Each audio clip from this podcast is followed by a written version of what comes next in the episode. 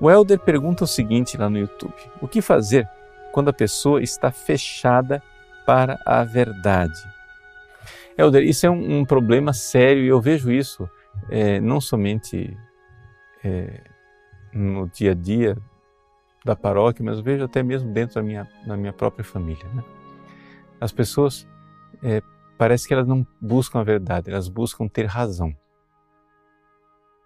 Você conversa com a pessoa, você vê claramente que ela ter razão.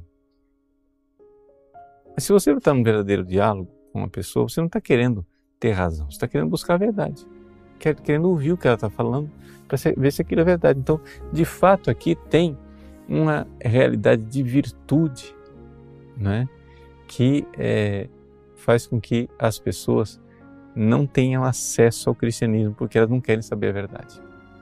Mas uma coisa que acontece muitas vezes é que a pessoa está vivendo uma vida tão miserável por causa dos pecados, né, que Deus, na sua graça, pode, numa dessas ocasiões, fazer com que a pessoa enxergue a salvação que é a verdade. Porque quando Jesus começou a pregar o Evangelho, o primeiro sermão que está lá no Evangelho de São Mateus, Jesus começa falando das bem-aventuranças. Jesus começa a sua pregação falando de felicidade. Felizes. Umas felicidades que ninguém entendia, mas, mas aquele bando de miseráveis lá com, com a vida desgraçada como eles estavam, começam a, a ver, nossa, ele está falando de uma felicidade e começam a buscar aquela felicidade.